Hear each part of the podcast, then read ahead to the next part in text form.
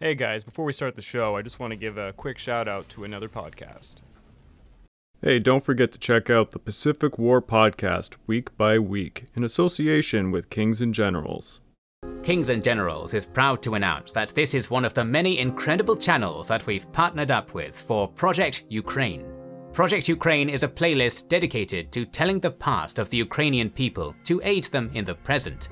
Your likes, shares, and donations to the charity we're collaborating with will have a direct impact in aiding the most vulnerable citizens of Ukraine. We have partnered up with the Babyn Yar Holocaust Memorial Center in Kyiv, which was bombed by the Russian troops at the start of the invasion.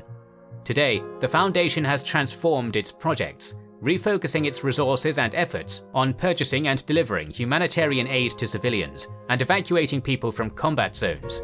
In the first week of April, the center provided over 7,000 food baskets to patients and doctors at Kyiv hospitals, to bomb shelters in the Kyiv underground, as well as to people with disabilities and elderly people who cannot leave their homes. They also provided targeted assistance to 3,354 people, delivering specific medications, food, and hygiene products on individual requests. We hope that viewers would consider donating to this noble cause and help with the humanitarian situation in Ukraine. You are listening to the Pacific War Channels podcast. If you wish to see the video version of these podcasts, go to the Pacific War Channel on YouTube.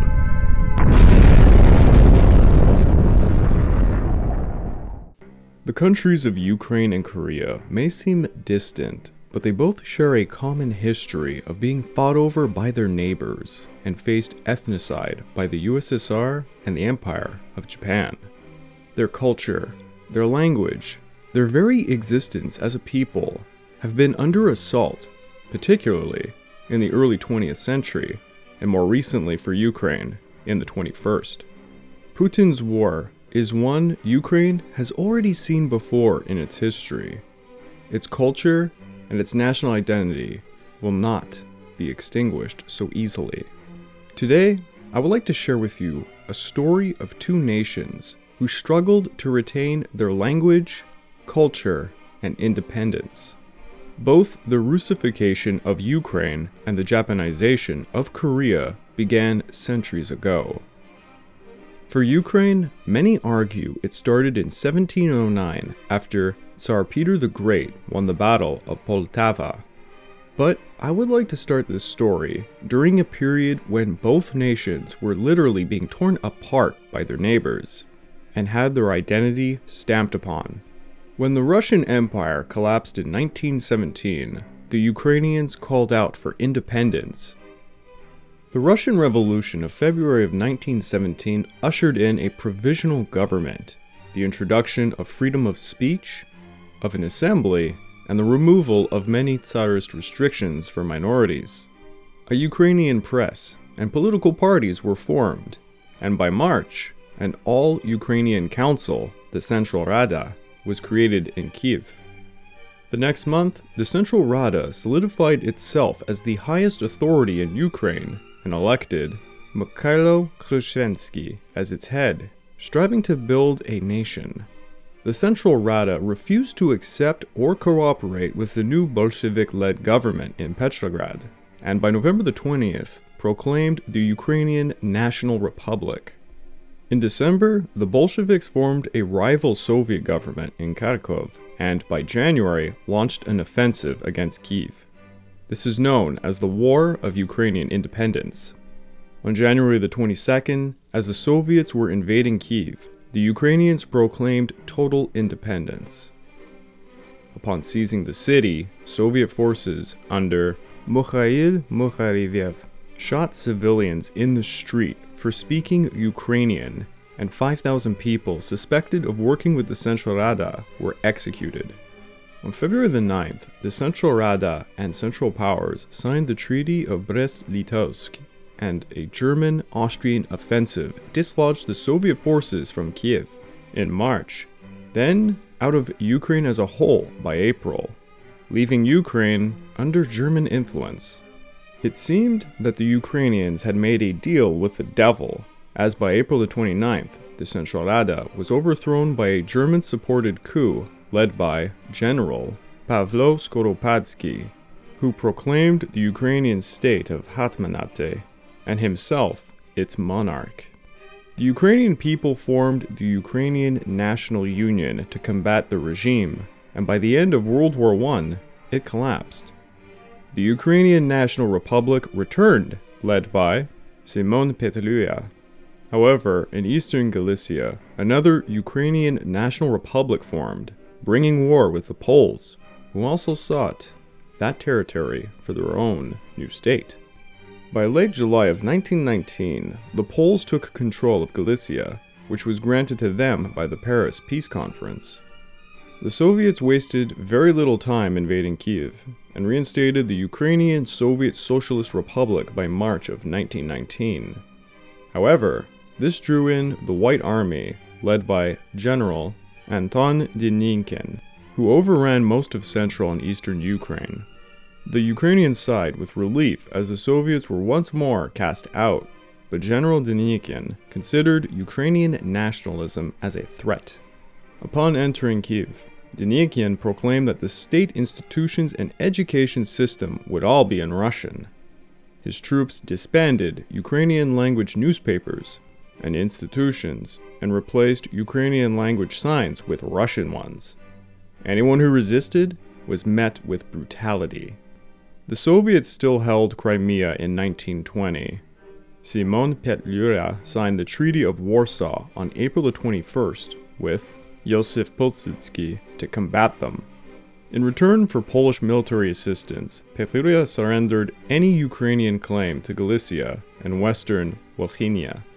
The joint militaries took Kyiv by May the 6th, but a Soviet counteroffensive was unleashed, pushing them back to Warsaw by August.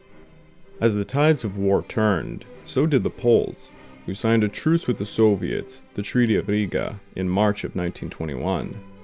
The Soviets agreed to recognize Polish control of Galicia, western Volhynia, and even western parts of Ukraine.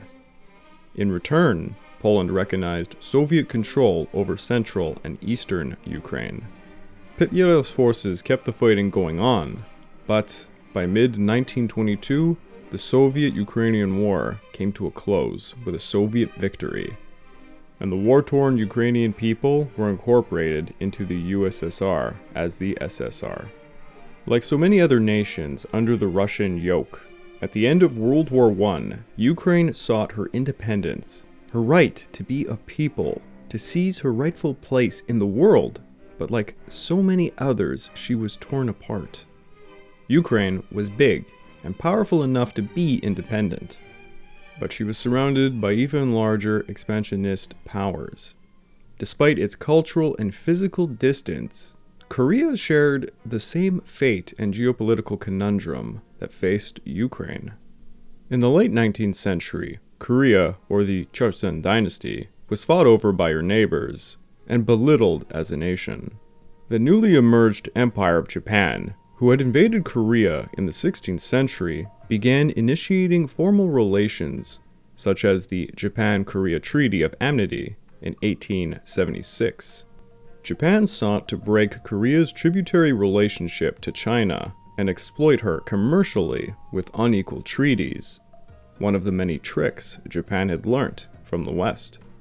China fell into disputes with Japan over its actions with Korea, and this all culminated into the First Sino-Japanese War of 1894 to 1895. Much like Ukraine, Korea became the battleground of other nations fighting over it, while disregarding its sovereignty completely. Both the IJA and the IGN made incredible victories, such as the Siege of Port Arthur and the Battle of Yalu River, absolutely crushing and humiliating the Qing Dynasty. Upon winning the war, Japan began exerting influence over Korea, first by installing pro-Japanese politicians within the Korean government. This led those politicians to enact the Gabo reforms that changed Korea's national status, its hierarchy system, its government, and its military. In other words, Korea was being assimilated. Japan followed this up by orchestrating the assassination of Queen Min, who was courting the Russian Empire, seeking to bring Korea under its sphere of influence. The timing of these events was particularly sensitive, as Russia had just gained the lease for the Liaodong Peninsula following the First Sino-Japanese War. The assassination prompted King Gojong to seek refuge at the Russian legation for over a year. All of this turmoil led progressive Koreans to seek Western aid in order to counterbalance the influence of Japan, and thus the Independence Association was formed in 1896. They sought a Western model rather than a Sino or Japanese modernization movement, national self-rule, government reforms, and national self-strengthening. Their movement caused riots, however, and eventually King Gojong came out of the Russian legation and yielded to the pressure from Japan, Russia, and the Independence Association by proclaiming the founding of the Great Korean Empire in 1897. Korea was now officially independent from the Qing Dynasty, but was now being fought over by Japan and Russia. Westernized modernization efforts began, such as the Kwangmu reforms of 1897 to 1907, which sought to abolish the status system, industrialize the country, expand the military, reform the education system, and establish a healthcare system. However, during this period came the Russo-Japanese War of 1904 to 1905. The IGA and the IGN won tremendous victories, such as the Battle of Mukden and the legendary naval battle of Tsushima. The Empire of Japan sent shockwaves throughout the world by winning the first major military victory in the modern era of an Asian nation over a European nation. And yet again, Korea had a war fought over it against its will, much like Ukraine saw at the hands of the Central Powers and the Soviet Union. The Japan-Korea Protocol of August 1904 was signed, requiring Korea to accept financial and diplomatic advisors designated by Japan, and to consult Japan before treating or trading with any foreign nation. This was followed up by the Ilsa Treaty of 1905, depriving Korea of its diplomatic sovereignty and making it an official protectorate of Japan. Korea would now have Japanese resident generals, and King Gojong sent 17 letters to 8 heads of state and 3 secret emissaries to the Second International Hague Peace Convention, appealing for help, but it was to no avail as he was forced into retirement by Japan. The Japan-Korea Treaty of 1907 gave Japan official control over Korea's government and disbanded her military by August 1st. Then in May of 1910, Japan annexed Korea, and it would not see independence until after World War II. Like Ukraine, Korea was snatched up by an empire, and its culture would be ravaged. The first Ukrainian Socialist Soviet Republic formed its first All-Ukrainian Congress of Soviets in December 1917, and then its constitution in March of 1919. Ukraine ceded its rights to foreign relations and trade to Moscow. By 1924, Ukraine's jurisdiction was limited to domestic affairs, while its foreign relations, trade, transport, and military were under the full control of Moscow. The Communist Party of Ukraine, the CPU, was overwhelmingly non-Ukrainian at its founding, with just 7% of its 5,000 members being Ukrainian. Then, a glimmer of hope emerged when Korenizatsiya was enacted. This policy sought to integrate non-Russian nationalists into the governments of their respective Soviet republics. This encompassed the promotion of native languages in education and literature, within the workplace, within the government, and fostered national cultures. For Ukraine, this became a decade-long process of rapid Ukrainization. On August 1st of 1923, the Ukrainian language was mandated to all levels of state institutions. Enrollment in Ukrainian language schools and publication of Ukrainian literature skyrocketed. The program was met with strong resistance by non-Ukrainian party members, but by 1925, the resistance was overcome as more and more Ukrainians had become party members. By the late 1920s, the CPU's Ukrainian membership grew past 50%. Between 1926 and 1934, illiteracy dropped from 47% to just 8%. By 1929, over 97% of secondary school students were obtaining their education in Ukrainian. By 1931, 66 theaters out of 88 were Ukrainian. Ukrainian newspapers, which were non-existent in 1922, had reached 337 out of 426. 89 magazines out of 118 were Ukrainian, and Ukrainian books reached 83%. Ukrainian nationalism was at an all-time high, but unfortunately, this drew concerns from Moscow, and Joseph Stalin gradually took action. In 1923, the head of the SSR, Christian Rakotsky, was advocating that Moscow hand over some power to the Soviet republics. Stalin sent him to honorary exile, replacing him in 1925 with Lieutenant Lazar Kaganovich. Within a year, Kaganovich engineered a political split amongst the SSR.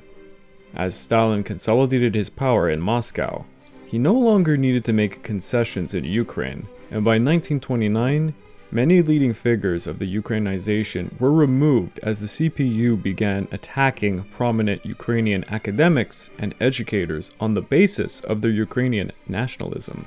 474 individuals were put on trial and accused of belonging to a fictitious Union for the Liberation of Ukraine. It was purported that members of this union were conspiring with Joseph Pilsudski and Ukrainian immigrants trying to start a rebellion. 45 people were found guilty and sent to the gulags. In 1928, Stalin enacted his first five-year plan for industrialization, and its cost was felt heavily by Ukrainian peasants. Wholesale collectivization began in 1929. The percentage of farms collectivized in Ukraine went from 9% to 65% in 1930 and to 90% by 1935. The Ukrainian peasants resisted the collectivization by forming revolts, destroying machinery and property, and even slaughtering their own livestock. The collectivization was accompanied by a dekulakization process, and around 300,000 Ukrainian peasants would be deported between 1930 to 1931 as a result. In the early 1930s, the Ukrainization policies were abruptly and violently reversed. Ukrainization, bourgeoisie nationalism was declared the primary problem in Ukraine. Ukrainian language newspapers, publications, and schools began to switch to Russian. Ukrainian scholars, cultural leaders, and CPU members who backed Ukrainization were purged.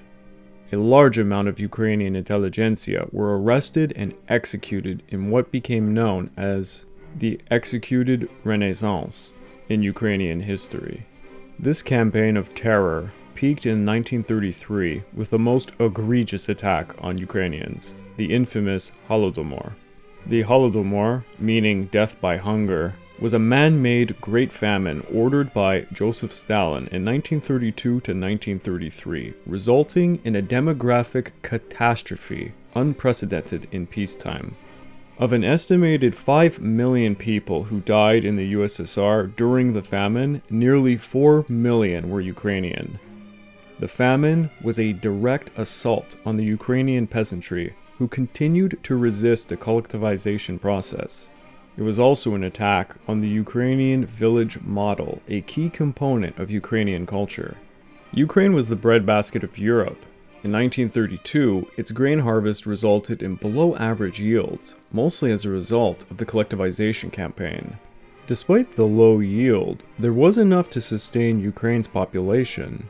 However, Stalin ordered the requisition quotas for Ukraine to an impossibly high level.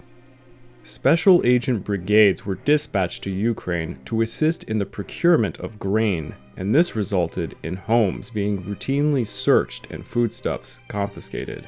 Food rations to the Ukrainian countryside were drastically cut back, and in August of 1932, a law was passed making the theft of socialist property a capital crime. Thus, peasants faced firing squads if they stole even a single sack of wheat from a state storehouse. The result was the rural population being left with insufficient food to feed itself. and the ensuing starvation grew to a massive scale by the spring of 1933, while Moscow refused to provide relief. To add insult to injury, the USSR exported millions of tons of grain to the West during this time period. When the famine subsided, the traditional Ukrainian village model was destroyed, and a massive immigration of Russian settlers came to Ukraine to repopulate the devastated countryside.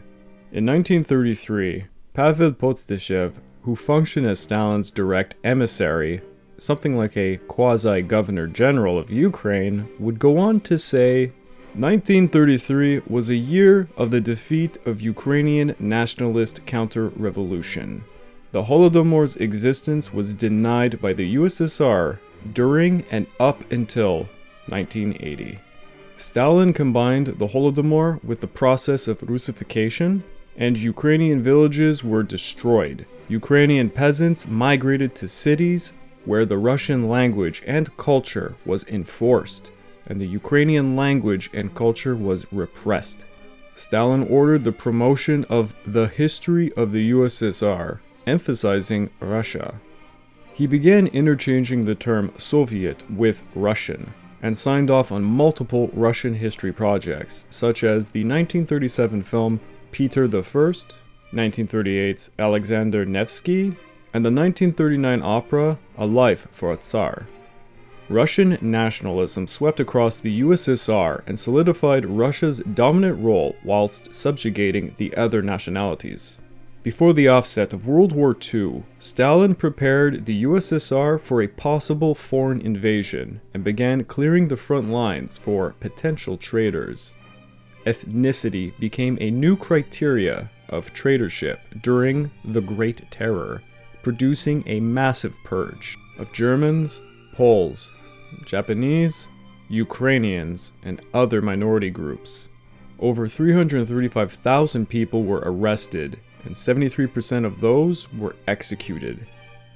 After the fall of Paris in 1940, Stalin feared that Ukrainians would support a German invasion of Ukraine. So, in May of 1941, he had 11,000 Ukrainians deported from former Polish territories to Siberia. Ukraine would not see a glimmer of hope until its independence in the 1990s. Before the annexation, Japanese ethnographers portrayed the Japanese and Koreans as a peoples of the same race, but the former being more advanced in terms of civilization. Japan believed that the difference in stages of civilization and cultural development validated its role in leading Korea. Thus, Japan took on a fatherly role similar to how Russia viewed itself in relation to Ukraine. Unfortunately, much like Ukraine, there was a massive project targeting the agricultural output of the nation. There was a massive land ownership takeover by Japanese individuals and corporations, forcing many Koreans into tenant farming. Japanese authorities forced Korean peasants into compulsory labor for large-scale projects, also making them pay high taxes for those said projects, which, furthermore, impoverished many, forcing them to lose their land and thus become tenant farmers. Japan enforced large-scale rice cultivation in Korea to feed its booming population back home. Tenant farmers had to pay over half of their crop yield as rent, forcing many families to send their wives or daughters to factories or prostitution to pay off taxes. By 1939, a statistical analysis showed that among the total capital recorded by factories, about 94% were Japanese-owned. Koreans owned about 61% of small-scale firms that had 5 to 49 employees, while 92% of large-scale enterprises with more than 200 employees were Japanese-owned. Prior to the annexation, the Korean army was disbanded, but a militia group named the Righteous Army rose up under the command of Yin-yang. In 1907, the Righteous Army had 10,000 troops who attempted a liberation of Seoul, but were repelled 12 kilometers from the city by two divisions of the IJA, backed by two warships at Yichang. The Righteous Army retreated from Seoul and would carry on operations against the Japanese for 2 more years. They would be defeated, and 17,000 of them would die, while 37,000 were wounded. After the annexation and defeat of the Righteous Army, the following 9 years were called the military police reign era, characterized by massive violence and frequent civilian death. Japan held complete control over Korea's media, law, and government. Koreans were deprived of freedom of assembly, association, press, and speech. Japan implemented their own education system in Korea as a method of assimilating Koreans and directing them towards Japanese interests, while simultaneously restricting any rate of coeducation between Korean and Japanese. Emphasis was placed on teaching the Japanese language, history, and culture while repressing the Korean language, history, and culture. Their education served more to prepare them for the job market rather than for higher education, as Japan actively restricted Koreans to only primary education to funnel them into the workforce. The fields of focus were agriculture, industry, and manufacturing to produce a population that would contribute to the Empire of Japan. Public places adopted Japanese, and it became a crime to teach history from non-approved texts. This led Japanese authorities to burn over 200,000 Korean historical documents. On March the 1st of 1919, a nationwide anti-Japanese movement commenced. King Gojong died and became a symbol of independence to his mourners, who came to Seoul for his funeral. 33 Korean cultural and religious leaders issued a proclamation supported by thousands of students and civilians at Seoul, protesting the forced assimilation of Koreans into the Japanese way of life. A declaration of independence was read in Seoul, and up to a possible 2 million people took part in thousands of rallies taking place all over Korea. The Japanese authorities brutally suppressed the protesters, and up to 7,500 people were killed, 16,000 were wounded, and 46,000 were arrested. Realizing their limitation to rule by force, the Japanese government switched its policy to a less conspicuous cultural policy. The military police were replaced with civilians, and limited press freedom was permitted. Somewhat reminiscent of the Korenizatsiya policies in Ukraine, Korea was given a limited ability for Koreanization. For the first decade of colonial rule, no Korean-owned newspapers existed, but in 1920, 2 major Korean newspapers were established, the Tae Nippo and Chosun Nippo. In 1921, the Japanese government made efforts to promote Korean media and literature, and created some incentives for ethnic Japanese students to learn Korean. In 1922, the subject of Korean language, which had been abolished in many schools, was changed to a requirement. In 1928, the Korean Language Society was permitted to inaugurate Hangul Day, a celebration of the Korean alphabet. But when the Second Sino-Japanese War of 1937 broke out, cultural assimilation was aggressively strengthened again, in a policy known as Naisen Itai.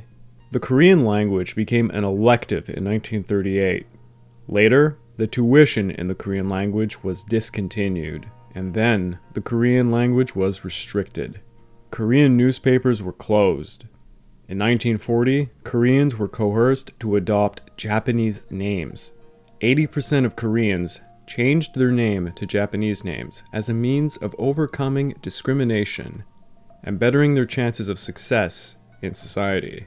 Koreans who retained their Korean names were barred from school enrollment, refused government service, and even excluded from food rations. By 1941, the entire education system was fit for war preparation, and by 1943, all Korean language courses were effectively phased out. Teaching and speaking in Korean became prohibited. Both Ukraine and Korea went through periods of fragmentation by their neighbors, who trampled over their language, culture, and existence as a people. Once they were officials under the yoke of the USSR or that of the Empire of Japan, both Ukrainians and Koreans underwent ethnocide, brutality, and arguably cultural genocide. Korea was violently torn apart in the end, but fought tooth and nail for its independence.